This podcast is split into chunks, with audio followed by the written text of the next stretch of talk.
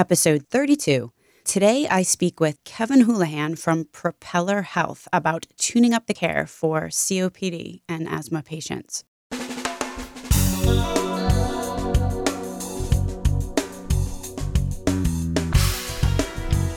American healthcare entrepreneurs and executives you want to know. Talking.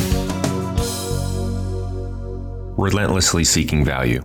Propeller Health has some pretty nifty sensors that they attach to inhalers used by COPD or asthma patients. The idea there is to really help the care team level up by empowering the patient and giving the, these providers, the care teams, the data that they really need in order to improve outcomes and adherence sustainably. Today, I am speaking with Kevin Houlihan from Propeller Health, and he can explain it better than I can. My name is Stacey Richter, and this podcast is sponsored by Franklin HealthCom. I am speaking with Kevin Houlihan from Propeller Health. Welcome to Relentless Health Value, Kevin. Thanks, Stacey let's begin. Could you just talk about the origin story of Propeller Health? How did this organization come to be? Yeah, so it's an interesting story. We started, the company started about four and a half years ago. But one of our founders, David Van Sickle, was at the CDC for a bunch of years and he was sort of hunting asthma. So he's very passionate about that. And then he got a Robert Wood Johnson Foundation grant at the University of Wisconsin here. We're based in Madison, Wisconsin. He came to Madison and started doing some work on asthma and the epidemiology of asthma and rep- respiratory disease. He was just frustrated by the lack of data. There, there really hasn't been much advancement in the disease and management of asthma in the past several decades, even. And so he had this idea that if he could get more information about when and where people were using their medications, that'd be a really interesting signal that could aid personal health management for people and also population management to figure out if there were environmental factors that were causing asthma outbreaks or, or kind of what was going on. He had this concept of instrumenting inhalers with sensors, and he met up with a couple other technologists who had really strong track record of health tech startups in the Madison area, and they got together and started Propeller Health. At the time, it was called Asthmapolis but we got a couple years into the market. Um, we gained our FDA clearance in 2012 and started selling commercially. And we had some of our programs saying, hey, we're using this for asthma, but it would be awesome if we could also use it for COPD. And so the name Asthmapolis was about mapping asthma, but it had a couple problems. It's hard to have a COPD program called Asthmapolis. And we also ran into this problem where people would mispronounce it. We were getting Asthmapolis and Asthmapolis and Asmopolis. And so in 2012, we just did a rebrand and changed the name from Asthmapolis to Propeller Health. So it sounds like you started out founders working for this, the, the CDC realized that the care for asthma, and it sounds like a little bit later on, the care for COPD hadn't leveled up much and the reason for that was a lack of data. So attaching these sensors to the rescue inhalers seemed like a great way to collect data. Did I summarize that well? Yeah, that's right. Yeah. Where are you today? Where's Propeller Health today? At a high level, we have two sensors that are FDA cleared, and, and um, not only are those sensors cleared, but we have mobile apps that are cleared, web dashboards and portals that are cleared, and some predictive analytics that help in identifying increased risk for exacerbations for COPD are also part of our FDA cleared solution. And our goal is just to take these sensors and get them on every inhaled respiratory medication so that we can learn more about what's going on, how people are using their medicine. And then by gathering that information that's either super hard to gather today or impossible in some cases, we can provide um, analytics and insights into what's going on and give the right information to the people at the right time so that they can act on the asthma and COPD and really improve the condition and outcome and management of those two diseases. It's really interesting how one of the, the, the themes throughout what you've been talking about is how little the care, I suppose you might say, for uh, or the healthcare paradigms for asthma have improved over decades, and yet it is one of the biggest, most expensive conditions in this country today. Yeah, so if you take asthma, you know, just quick napkin math, asthma and COPD both have a prevalence in the US of 8 to 12%. And so if you combine those together, you're talking about like 15 to 25% of the population might have asthma or COPD. And it's just, it's surprising that these are chronic conditions that are so prevalent and so everywhere, but there's just not that much that's been done with them.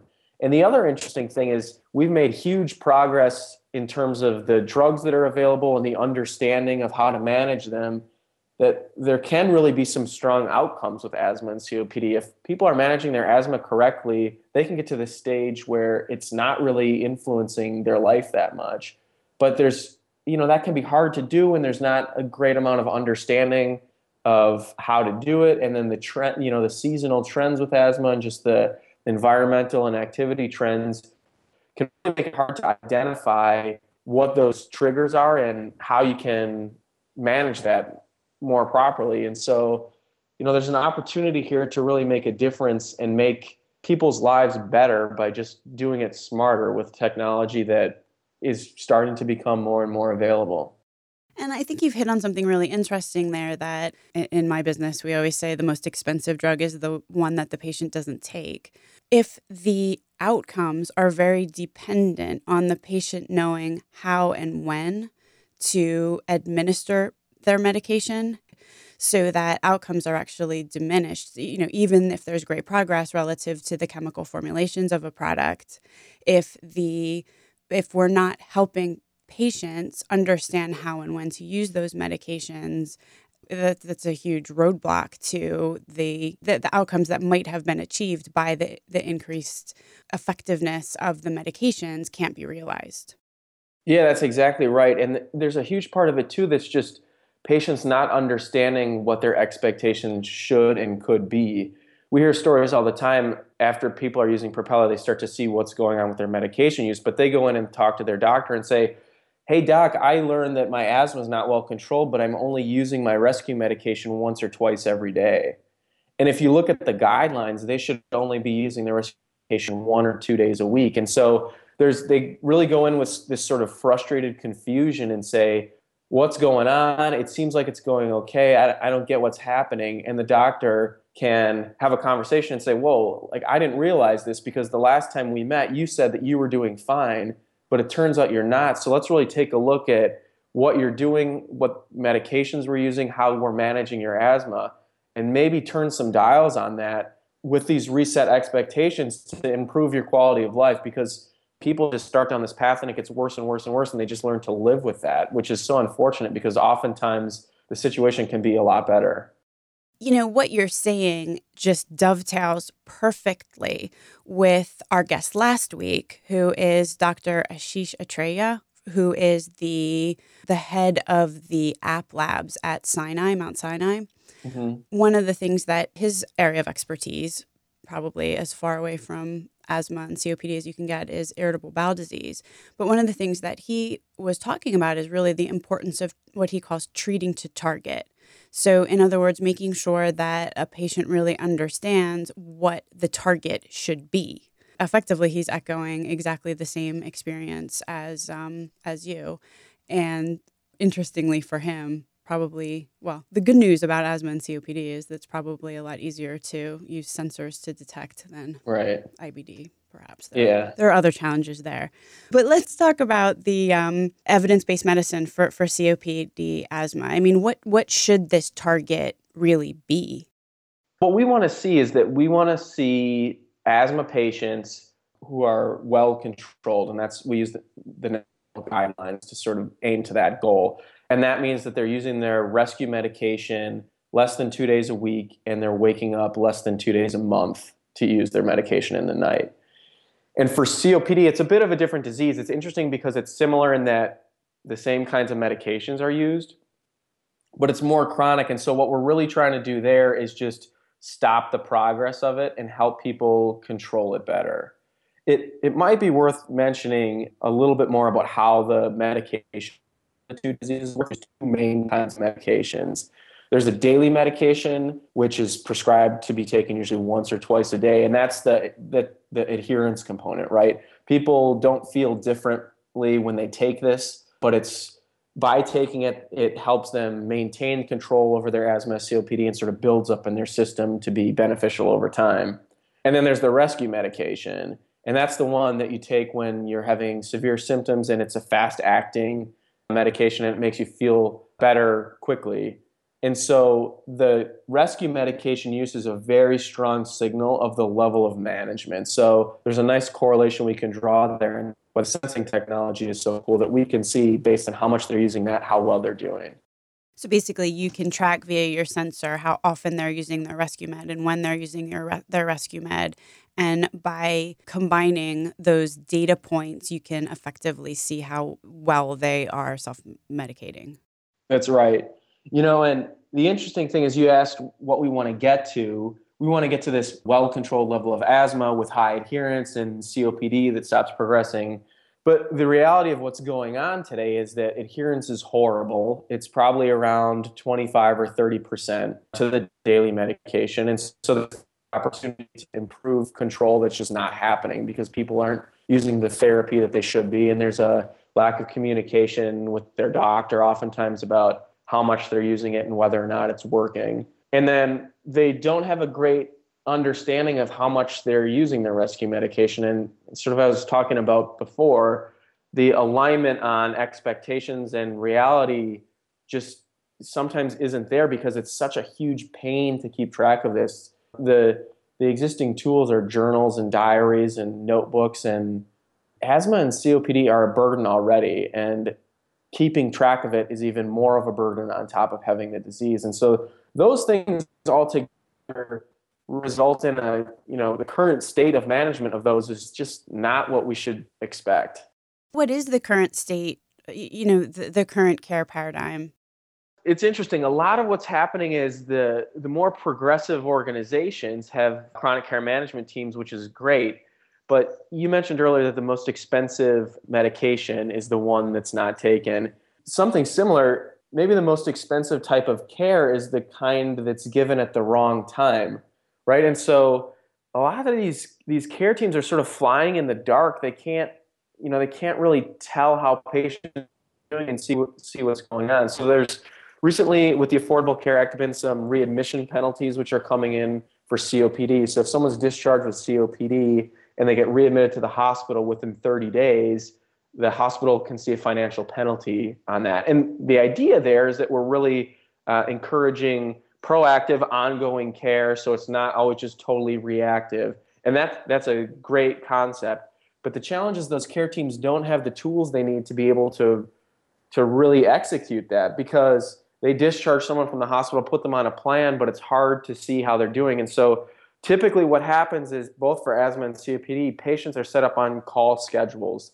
Like for example, in COPD, maybe they get a call on day 7 and 14, 21, and 30 and it's just sort of like a fingers crossed thing that when I call on day 14, that's the day that I can make a difference. It's that's the day that someone has just started getting worse and we can intervene and talk about their medication therapy and see if they need to do a course of steroids or something like that. But in reality, what can happen, you know, more often is that the person starts getting worse on day 16 and then on day 18 they're in the ER then they get a call on day 21 to see how they're doing and it's it's too late. And so you know there's just not the tools out there for the care teams that really allow them to be as efficient as they could be to help manage the patient populations. And at the same time you know the patients aren't keeping track of what's going on because it's just a pain and so they're sort of you know making choices without accurate data sometimes too Kevin, you said something which I wrote down because it's probably going to be the quote of the day. The most expensive care is care that happens at the wrong time. Very meaningful. All right, so we've got this kind of cluster that that's going on right now. You know, we've got patients that don't really understand what's happening. We've got a care team that really doesn't have the information to deliver to make treatment decisions. How does Propeller Health solve this problem? Yeah, so our goal is to gather the information as easily and passively as we can without getting in the way and then provide insightful feedback at the right time. So we have these sensors which just clip onto the top of uh, respiratory medications And then all the patient has to do is use their medication as they normally would. And we can capture a signal about how often they're using their medication, when they're using their medication. We can see where they're using their medication, what the weather and air quality were when they use their medication. And then we can gather all that information together and run our analytics on it and look for trends and, and signals and actionable points, and then give that feedback back to the patient to say, hey, you've forgotten to take your daily medication today, you should remember to take it. Or it looks like you're using more rescue medication than you normally do. You may want to have a conversation with your physician to see if there's something that you can change or adjust or do something about that. The same time, we can give that to family members. So if my child has asthma, I can get a reminder via text message or push notification on the, the Propeller mobile app or email to remind me to give them their medication I could track my parent who might be living on the other side of the country and has COPD, and I want to be involved in their care, but I'm not right there next to them. And we hear this all the time that parents, you know, they sort of stretch the truth a little bit and and make things seem a little bit better than they may be. But I can get real time access to this true factual information to be engaged in my parents' care. And then the same thing for the care team. We have care team dashboards and tools for them to be able to manage patient populations. And the idea there is that by getting these real time signals about what's happening within the patient population, they can identify who to do the outreach for. So, what they can do is they can take that day 14 call that's scheduled for John Smith, but in the dashboard, they see John Smith is doing well. He's taking his medication, he's not using his rescue medication. Swap that out for a patient that's maybe on day nine after discharge who's really starting to look worse, and they can make that call instead. So, it's really a way that they can use real time, factual, processed, intelligent information and feedback from us to increase the efficiency and effectiveness and quality of the care that they can provide using their existing teams and infrastructures and processes. Back to something that you said right at the very be- beginning, which is that Propeller Health can also fold in things like weather and air quality. Is that something that, I mean, obviously the patient's not typing that in. So you've got kind of a hookup with some sort of service that gives you that information based on the patient's location? Yeah, so what happens is when the sensor grabs the information, it talks to the smartphone, either the iPhone app or the Android app. And that then goes out. We have a partnership with the Weather Channel. It goes out and grabs all that other metadata and appends it to the to the event that's happening to the to the medication usage and so we can see you know a whole bunch of different things that kind of automatically get exposed sometimes it's weather trends sometimes it's time trends or location trends one of our users discovered because he was got feedback from the propeller system and we said hey we have this trend that you keep using your rescue medication in this one place and he was able to look on the map and propeller and say oh my gosh it's my buddy's house i always go over there and he thought to himself oh my my buddy has cats. I never realized that cats were a trigger for me, but it sure seems like they are. And then he was able to go have a conversation with his doctor and say, hey, you know, I realized that cats are a trigger for me. I go over to my buddy's house, like, what can I do? And his doctor gave him some tips about, well, before you go over, you know, you can do this kind of thing. And and so he was able to, to realize these triggers in his life and change his care accordingly so that he's going to be- have a better quality of life.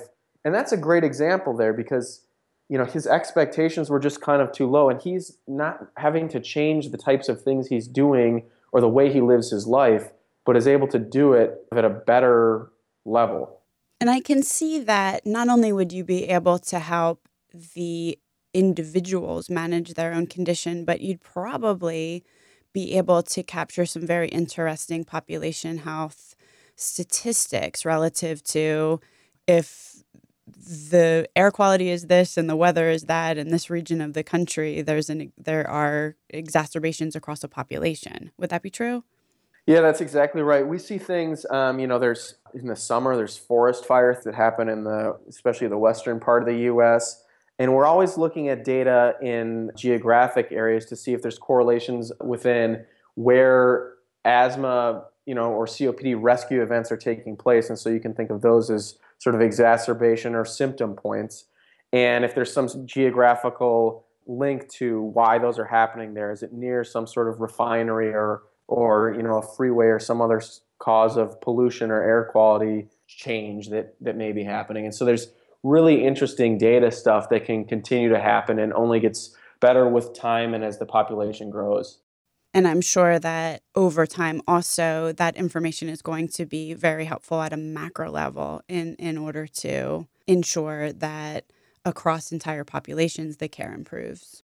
Yeah, that's exactly right. We see, you know, there's opportunities for really interesting things about insight with, you know, how our care teams, the outreach and care that care teams are giving, how does that impact the outcomes that the patients can be getting? And you can understand that there can be some really interesting things that can happen there in terms of best practices and, and changing behavior and procedures for just discharges and that sort of um, ongoing care stuff.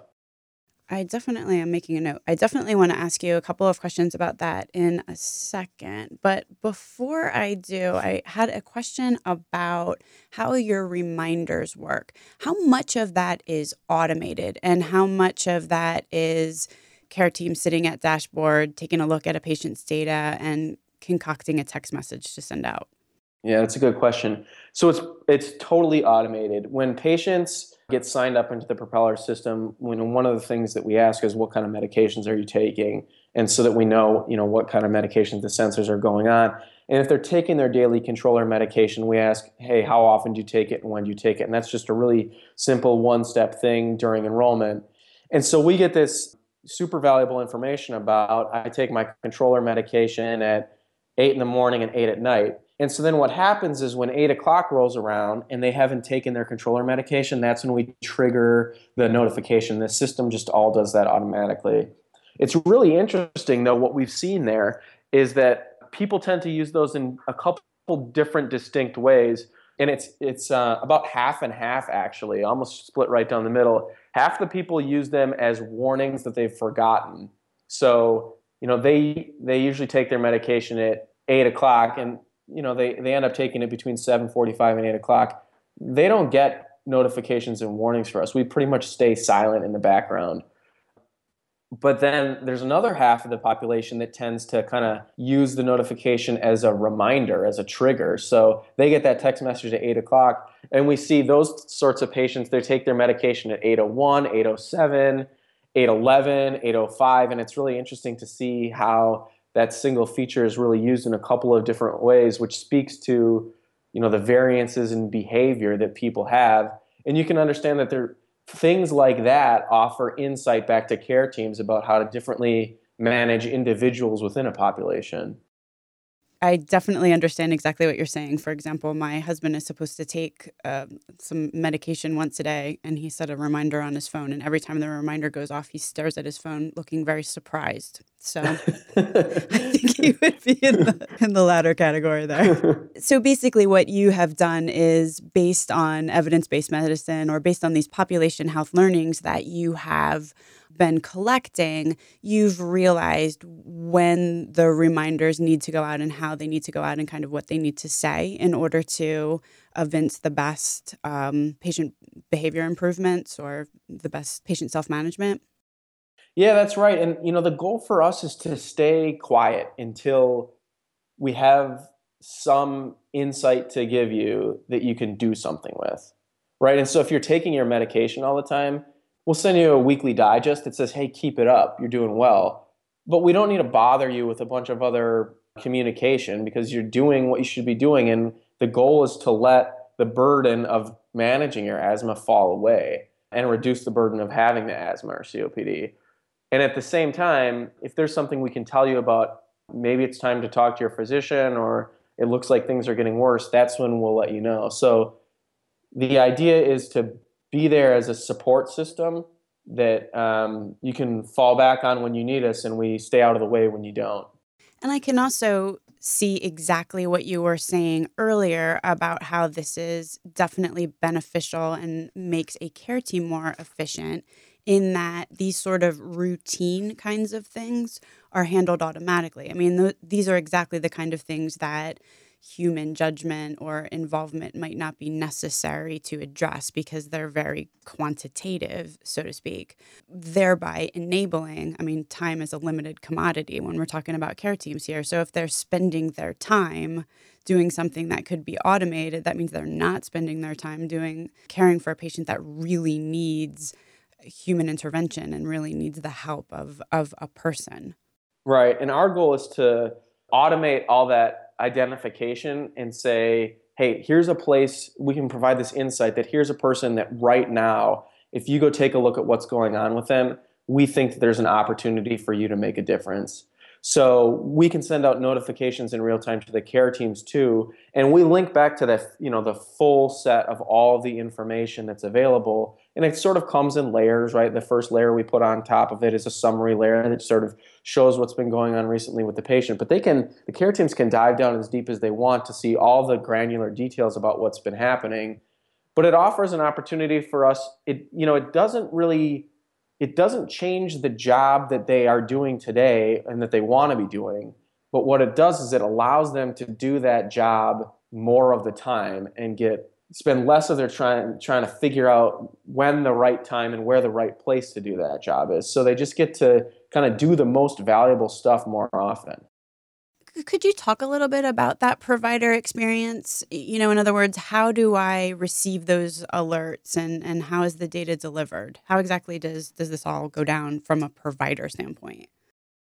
Our goal there is we understand that there's uh, huge friction and hurdles in ramping up programs due to just the complexity of processes and procedures in uh, care delivery today.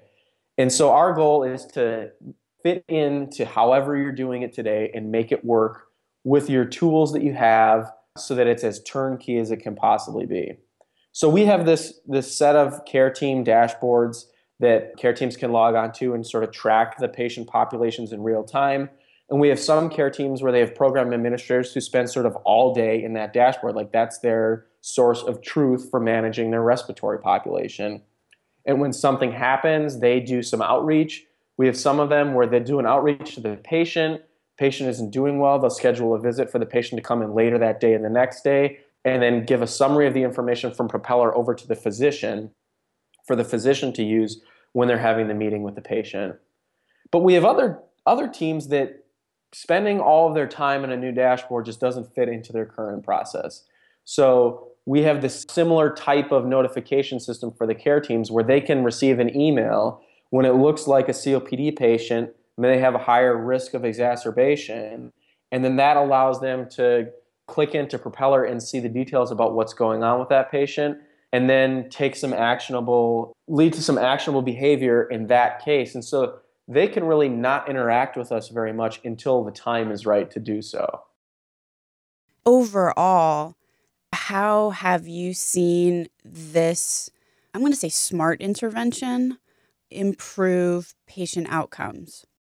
We see adherence in populations increasing by more than 50%. I told you it was horrible.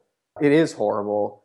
So we've seen populations where the adherence of the, the patients on propeller can go up by more than 50%. And that follows right in line with a lot of the literature and research that's out there that's already been done before us that shows that real time smart interventions can make a difference. And the ability for people to get these reminders when they should be taking their medication has really improved those outcomes.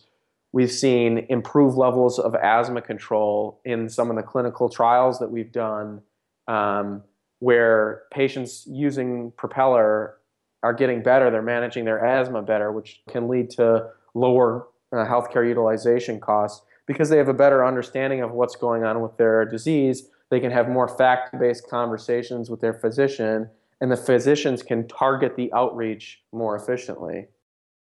Who is hiring you? Is it you know value based provider organizations or payers, or, or who hires you? Yeah, so it's a kind of a different range of of organizations. And that's due in part to kind of the crazy way the healthcare system is today in the US. We have some health systems, and they see value there in providing better ongoing proactive care. You know, they want to avoid these readmission penalties. We have some health plans where they see there's a cost savings for their members if they're using Propeller because their their health is better and so they're going to be a lower cost. So they are purchasing Propeller to be able to provide it out to their members. We have vertically integrated networks that we're working with that are sort of doing a little bit of everything. The ACOs, there's a great mix there, right? Because they have the financial benefit and they have the ability to to you know weaponize these care teams with our tools to be able to provide better care and so that's really sort of a seamless integration there so it's kind of an interesting range of who our who our customers are going back to something that you had just touched on earlier but which I took particular note of is uh, you had mentioned that based on the data that you're receiving, you had noticed certain population health best practices and you had mentioned discharges. Do you have any insight there? Some of it is is really interesting. Some of it is about how important it is to transition from, you know, this initial diagnosis of COPD, say, into the first a week or 10 days or two weeks of care. You know, this is a person that is newly diagnosed with this disease. They ha- have not been using this medication before. They're trying to figure out how that fits into their life. We see cases where people get confused and they start using their rescue medication as a controller and they use their controller medication as a rescue. And like, that's just not the way that those medications were designed to be used. And we see the value of outreach at the right time to patients it was interesting. I was at a, a conference a few months ago, and there was a respiratory therapist there who said, when, when I discharge my patients, I put them in pulmonary rehab. And that really has allowed me to intervene at the right time to prevent hospitalizations. And of course, that makes total logical sense. But then he went on to, to share this super insightful reason why that really was. He said, if I put them in rehab and they're supposed to show up on Monday, Wednesday, Friday every week for the first month after the diagnosis, and they don't show up on Wednesday, that's how I know that they're getting worse because their symptoms are bad enough that they're not getting out of the house and coming to this appointment. He said that more than anything is the canary in the coal mine for me to be able to say, hey, I think we've still got a day or two before it gets bad enough that they're going to end up in the hospital, but they didn't come, so we need to do some outreach here to intervene and and improve the situation and in, eh, avoid those negative symptoms and outcomes. But you know the challenge there is he's he's working on a granularity that's two or three or four days long. And so the idea is that we can provide that same kind of insight in real time.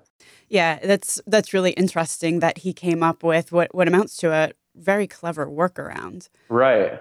It's like it's just like a total hack but it's super cool and interesting to see how some of those like that's the classic down from the trenches we really understand how it works regardless of what the procedures say proving outcomes type of model from your unique perspective what do you think one critical success factor might be to improve patient outcomes while reducing costs kevin i really think it's the ability to the first layer is providing information for people to understand what's going on.